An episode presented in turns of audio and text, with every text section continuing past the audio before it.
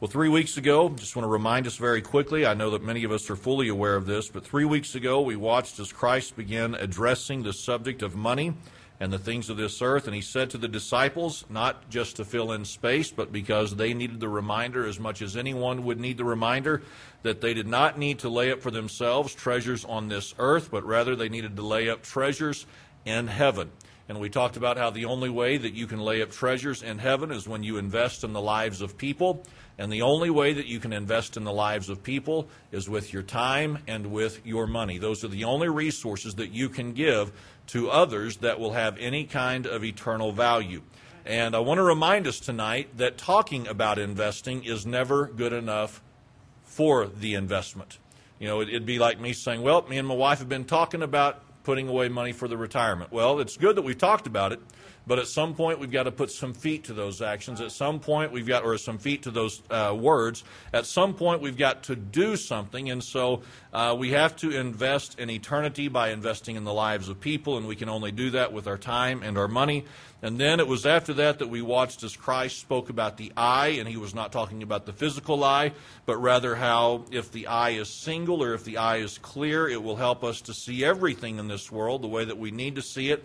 But if the eye is damaged, then we'll not see anything the way we ought to see it, and this world will have control over us whether we mean for it to or not. And so we need that single eye, we need that clear eye. And then last week we watched as uh, Christ spoke to them about the fact that it is impossible for us to serve two masters. And he said in the end of verse number 24 that you cannot serve God and mammon. It is impossible to render obedience or to yield yourself to the authority of God and to the authority of money and the authority of things. What is interesting, or what I thought was interesting, and is implied in this verse, is this thought or this idea that at some point money is going to want to control you. It may not want to control you every day. It may not want to control you in every situation of life. But there are going to be times where money is going to want to control us. And so Christ just reminded the disciples, just, just know, disciples, you cannot serve God and serve money at the same time. You cannot yield obedience to God and yield obedience to money at the same time. So he explained that it's impossible to do. And then he reminded them, which is most important by way of obedience yield to the authority of God in your life because he said in verse 26 down through verse number 32 listen, the Lord's going to take care of your needs. God's going to give you the food, He's going to give you the shelter, He's going to give you the raiment. God is going to take care of you. It would be far better for you to obey God and not submit to the authority of money in your life. All right, so that's what we talked about last week. As I said a couple of weeks ago, Christ is just going to keep dealing with this subject, addressing it. And so tonight we're going to look at the final verses and the final thoughts.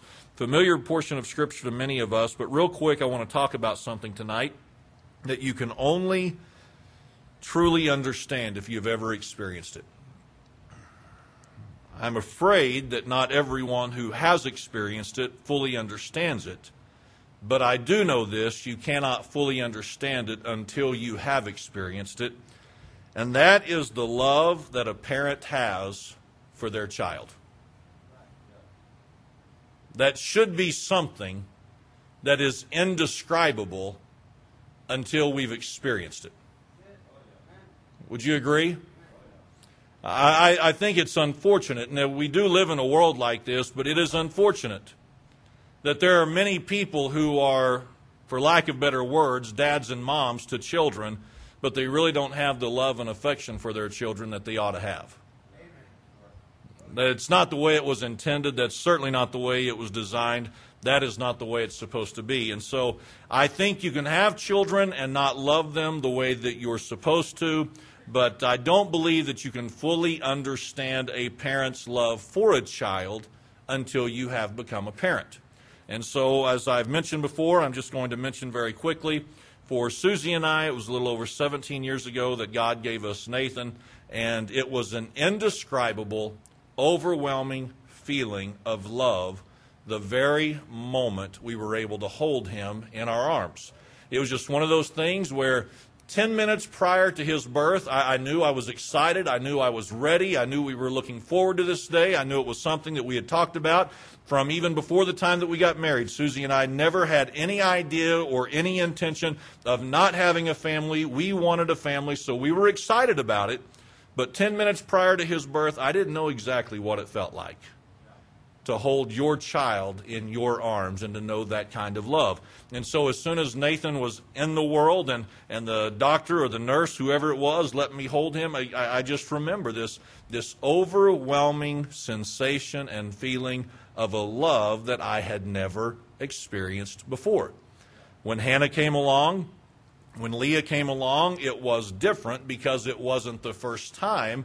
But again, just an amazing sense of love that you really don't have for anyone else or anything else. Again, at least that's the way it should be. Now, having said that, I've learned something that many of you have learned already, and you could have said, or you could say to me, Well, Kyle, I could have told you that.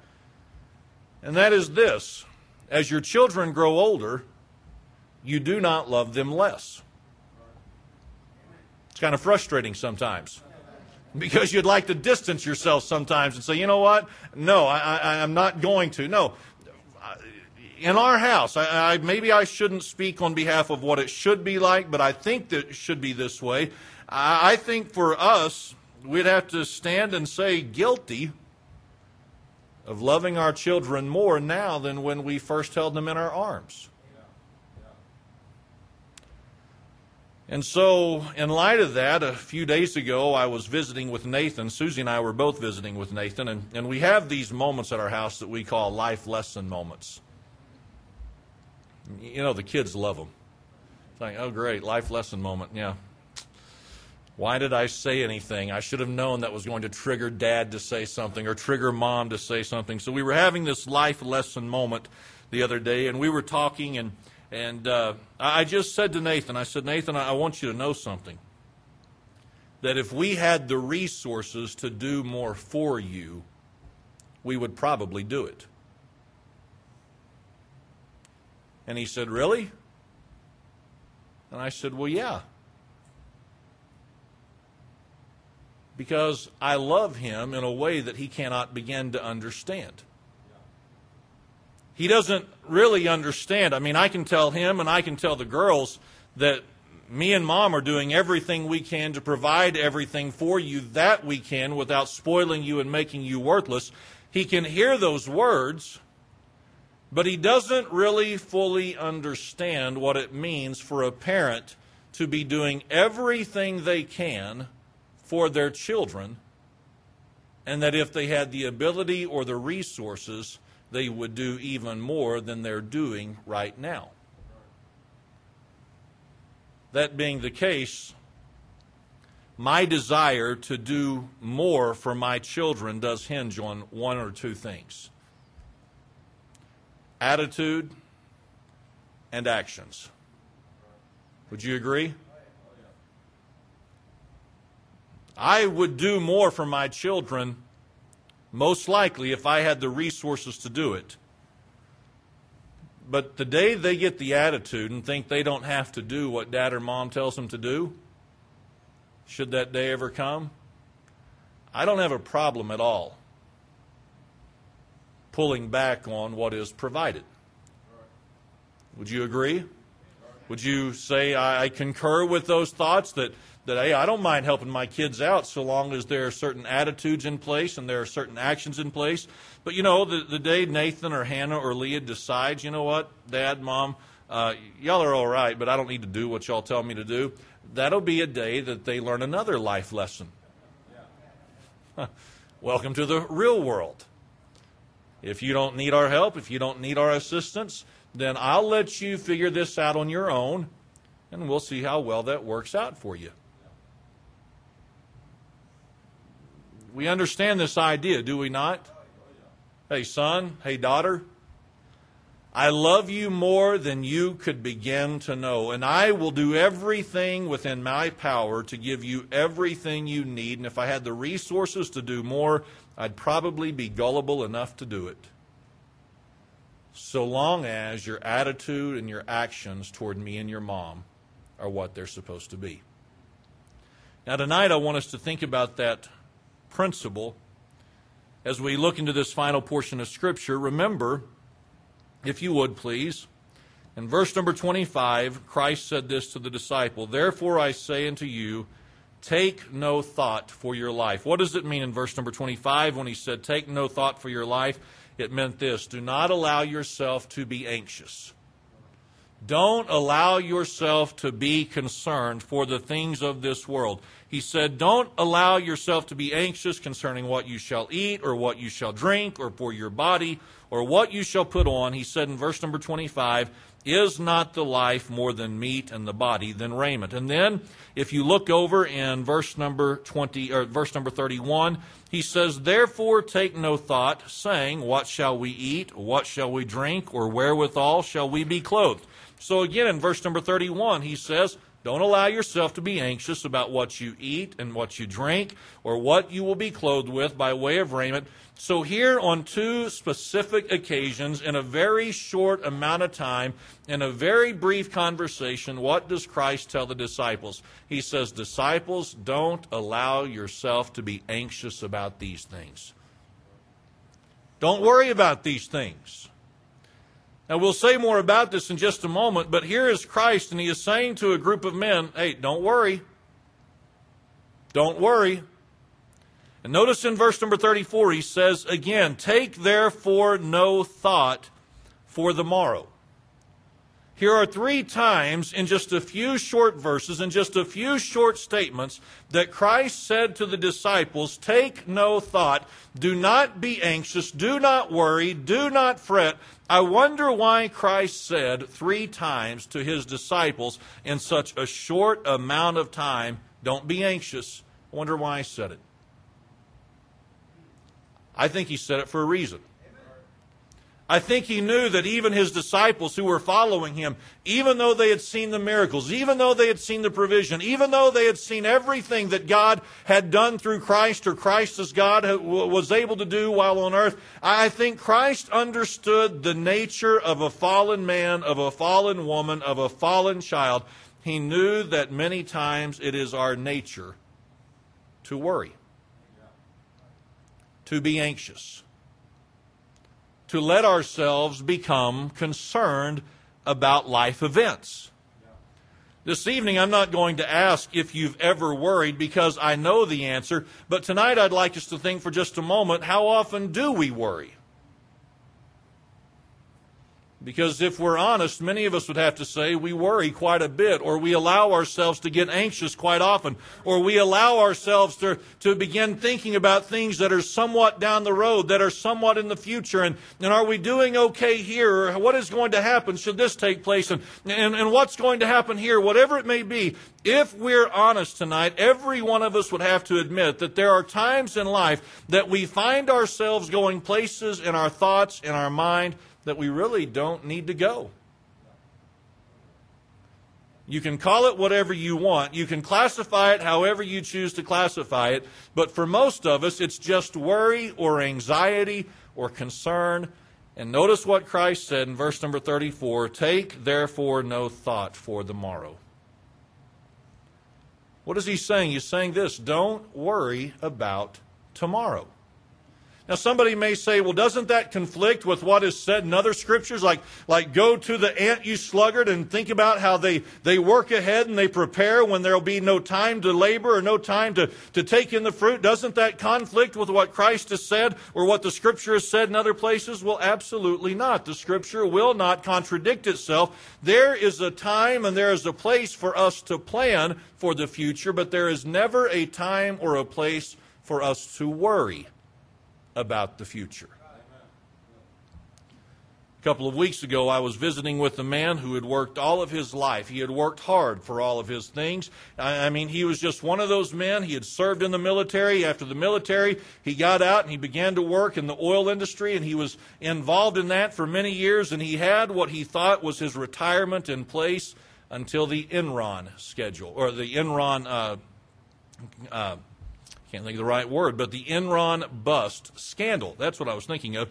Uh, that took place, And he shared with me that overnight, basically, he lost 85% of his retirement.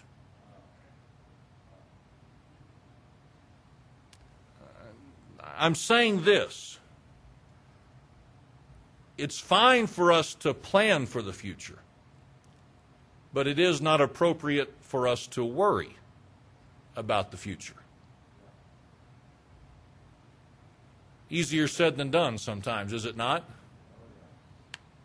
I mean, I found myself anxious. I found myself worrying, and, and I have found myself in those moments where my, my thoughts are going directions and places that they probably ought not go. And I've had people say something like this Hey, don't worry about it. It's going to be fine. Shut up. You know, I mean, that's what I want to say to them. Just shut up. You don't know what I'm dealing with. You don't know what I'm struggling with. And, and I know that there have been times of worry and concern in your life. And if I came to you and said, hey, don't worry about it, it's all going to be okay, I know that you probably wouldn't say it out loud, but you'd possibly have some of the similar thoughts go through your head, like easier for you to say, Pastor, than to do it. You don't know what kind of stress I'm under. You don't know what I'm dealing with. You don't know what we're facing right now. But again, Christ said, hey, don't be anxious for tomorrow. Take, no, therefore, no thought for tomorrow why? Because he says in verse number 34 For the morrow shall take thought for the things of itself. You don't need to worry about tomorrow because tomorrow will get here soon enough and tomorrow will take care of what needs to be taken care of then. It's kind of interesting how that works, isn't it? We're worried about what's happening in the future. We're worried about what's going to take place in the coming days or the weeks or the months, whatever it may be. And eventually it gets here, and more times than not, it's not as bad as we envisioned that it was going to be. But he said in verse number 34 Sufficient unto the day is the evil thereof. You know why we really don't need to worry about the future? Because we've got enough to deal with right now. I, I mean, if we would just be mindful of everything we need to be mindful about right now, I don't need to be worrying about what will take place in the future. I just need to, to focus on these things. I just need to focus on, on, on these things in, in front of me right now. Just, just right here, what's in front of me. This is what I need to give my, my attention to and my thoughts to and my focus on. This is what I need to give myself to. There is enough going on right now. I don't need to be looking ahead and worrying about something else. So here's three occasions where the Lord says, Take therefore no thought. Do not allow yourself to be anxious. Don't worry. Don't allow this to be a part of your life. And again, we know it, and yet we're still so guilty of doing it so many times. Now, this evening, knowing that we're prone to worry, we're prone to be anxious, I want us to think about something. I know I've mentioned this before, but, but, but think about this. There is something that our little tiny brains cannot begin to understand. We could sit here tonight and we could talk about it. We could hypothesize about it. We could discuss it. Some may wax eloquent about the subject. Others may kind of stumble through their thoughts. But every one of us could talk about this, but at the end of the discussion, no one truly understands the love that God has for us as His children.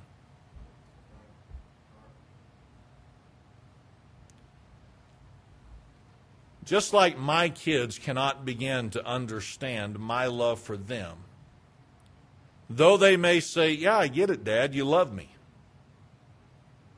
Just as my children cannot begin to understand mine and Susie's love for them, you and I cannot truly begin to understand God's love for us. God loves us far more than our minds could ever imagine, far more, far more than our minds could ever grasp. I mean, God loves us so much, and He has said repeatedly already through the Scripture don't worry about these things. Don't worry about the food. Don't worry about the drink. Don't worry about the raiment. Don't worry about the shelter. Do not worry about these things. He has said essentially, I will take care of this. Now, Unlike for Susie and I, where we have a limit on our resources, God has no limit on his resources. So we have a Heavenly Father who loves us far more than our minds could ever imagine. And for God, there is no limit to his resources to give us exactly what we need, when we need it, to the degree we need it. There's only one catch attitude and actions. Follow this. Don't worry. Don't be anxious. Don't let yourself be concerned about this. Don't allow yourself to stay up late at night thinking about this. Don't allow this to be the very first thing you think of in the mornings. Listen, I will take care of you. I'm going to provide for you. I'm going to meet your needs. I will do it. There, there's only one thing that you've got to be worried about, and that's your attitude and your actions. Somebody says, Isn't that too? Well, they tend to go together more times than not. Well, how do we know? Well, notice in verse number three, he just says this But seek ye first the kingdom of God and his righteousness, and all these things shall be added unto you. Everything I need will be added to me if my attitude and my actions are right concerning these two things the kingdom of God and the righteousness that I'm supposed to have. What does it mean to seek first the kingdom of God? It means this to seek or to pursue or to follow after the kingdom or the authority of God. It's thrilling, isn't it? What do I need to pursue in life? The authority of God in my life. Just as Nathan and Hannah and Leah need to know what my authority is and desire to submit to that authority, what I need to pursue in this life, more than I pursue money, more than I pursue things, more than I pursue anything that this world has to offer, what I need to pursue is the authority of God in my life. God, what do you want from me? You seek His kingdom. You seek His authority.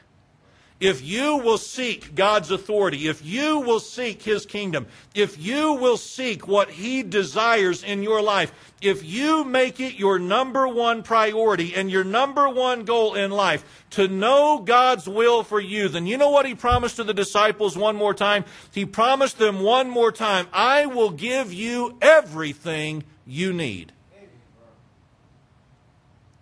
And if you will not just seek my kingdom, but you will seek my righteousness, then I will give you everything you need.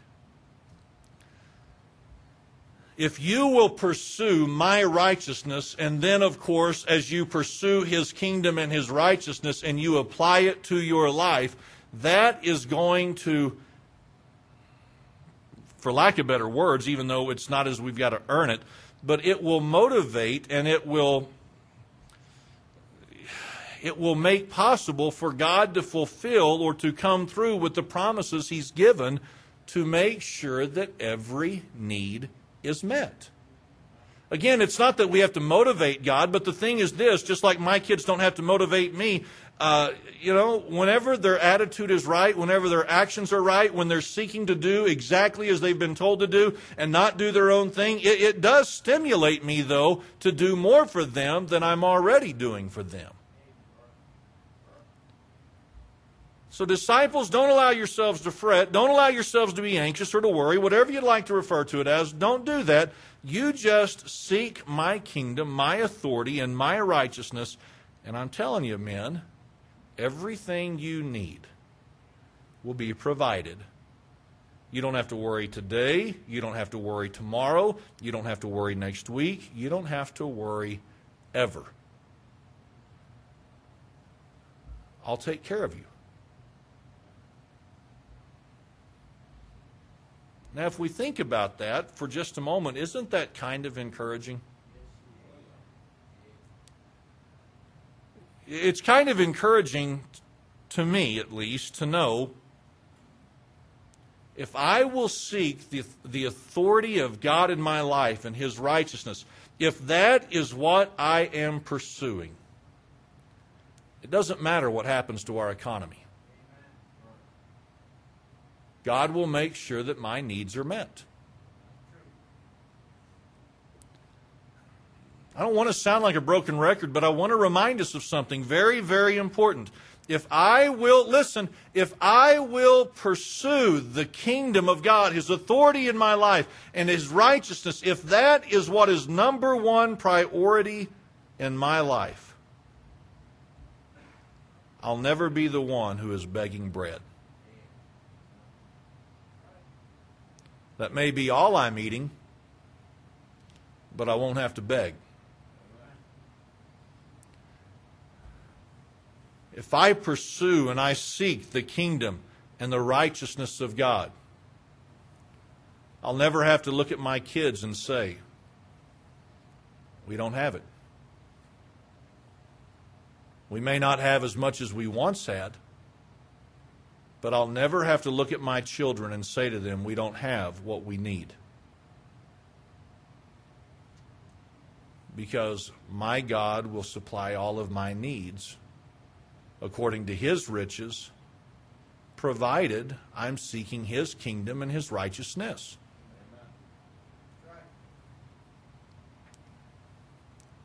My children and myself and Susie, we will always have our needs met by way of shelter if I'm seeking his kingdom and his righteousness. We'll always have clothes on our back I know we need to be reminded of this because we're so spoiled in American culture. It doesn't mean we'll always live in a large home. It doesn't mean that we'll always have a large wardrobe to choose from. It doesn't mean we'll always have the finest of food or whatever it may be that's important to our culture today. But we can know this without a doubt that no matter what should happen in our world, if I have pursued the authority of God in my life and His righteousness, I can know without doubt he will meet my needs. He loves me more than I can begin to understand. And if I, as an earthly father, as a, as a carnal father, as a sinful father, knows what it means to give good gifts to my children, then how much more does the Father spiritually want and desire to give me everything that I need and good gifts and good things? Listen, that's not a prosperity gospel. That is just the Word of God. That God loves us so much that He will do these things so long as our attitude is right, so long as our actions are right, so long as we're pursuing these things. But we've got to remember this. This promise is only valid and this promise is only good so long as that is what we are seeking and so long as that is what we are pursuing.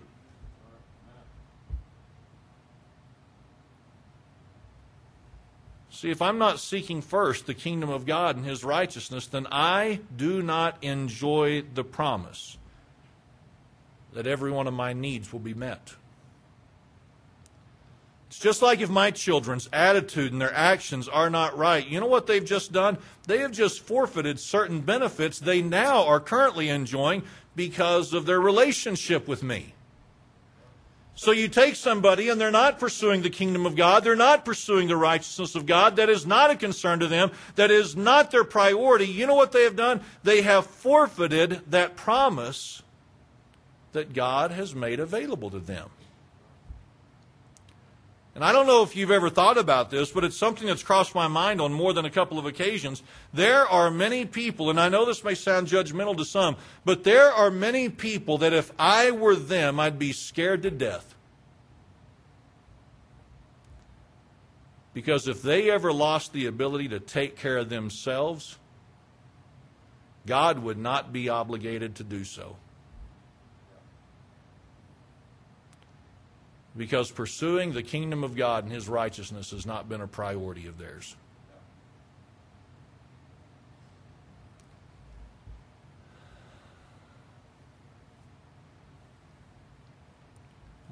What I mean by that is this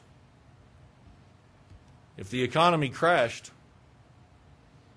I believe there'd be some people who identified themselves as believers who would be hungry. Because that need of food would not be met. Well, why would you say such a thing? Because they have not sought first the kingdom of God and his righteousness. And if I were them, I'd be worried. There are people, I, I, I, I don't doubt this at all. There are people who are constantly in a state of need and they are constantly going without, not because they have to live that way, but because they live in such a way that God will not bless and honor their current way of life. You're going to live in disobedience to me. You're not going to make priority doing what I would have you to do. Your attitude is going to be such. Your actions are going to be such. I'm not going to honor that. I'm not going to take care of that. And, and, and they ought to be very worried knowing that things could get far worse in their life because God's not obligated to spoil them just because they call themselves a believer. Here's the Lord saying, Take no thought for the morrow. The morrow will take care of itself. You don't need to worry about next week. You don't need to worry about tomorrow. It'll take care of itself then. You've got enough to deal with today. Just remember everything you need will be provided by me if you pursue my kingdom and my righteousness. Again, I know I've said this, I don't know how many times. I, I I get tired of myself saying it sometimes, okay? So I can only imagine how tired you get here of how tired you get of hearing it sometimes. But you know, and I know in my heart of heart, you know in your heart of heart, what kind of effort we're making to seek His kingdom and His righteousness you know the effort that you're putting into this. You know the priority that it is in your life. You know to what extent you are pursuing the kingdom of God and His righteousness. You know. Just like I know my attitude and my actions, you know your attitude and you know your actions. So, based upon your level of commitment, to seeking the kingdom of God and seeking His righteousness and making that the number one priority of, priority in your life. Knowing the extent to which that is true in your life, how much confidence do you have that every need of yours will be met? Should the economy crash based upon your pursuit of godliness today, how much confidence do you have that God would meet your every need? Somebody may say, Well, I'd be fine. No, no, no. How do you know you'd be fine? Because there could very easily come a day where the only thing we have by way of provision is what God gives us. We're already there whether we realize it or not, but I'm saying there could come a day where it was evident that that's the only thing available by way of provision. So you and I know to the extent we're p- pursuing godliness and righteousness in His kingdom, so how confident are we that all of our needs would be met? Some may be completely confident, and for that, that's a hallelujah. But others may have to sit here and say, man, based upon the way I'm living right now, my attitude's not right, my actions aren't right, my spirit toward things are not is not what it should be. I would just encourage you pursue the kingdom of God. Pursue his righteousness. Make that priority. Make that the most important thing in your life so that you can enjoy the promise that everything you will ever need will be taken care of. Let's all stand tonight and bow our heads for prayer.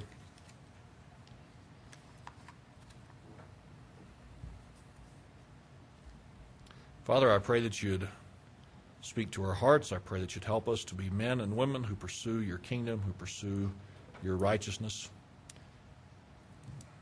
God, that you'd help us to be what you'd have us to be. And I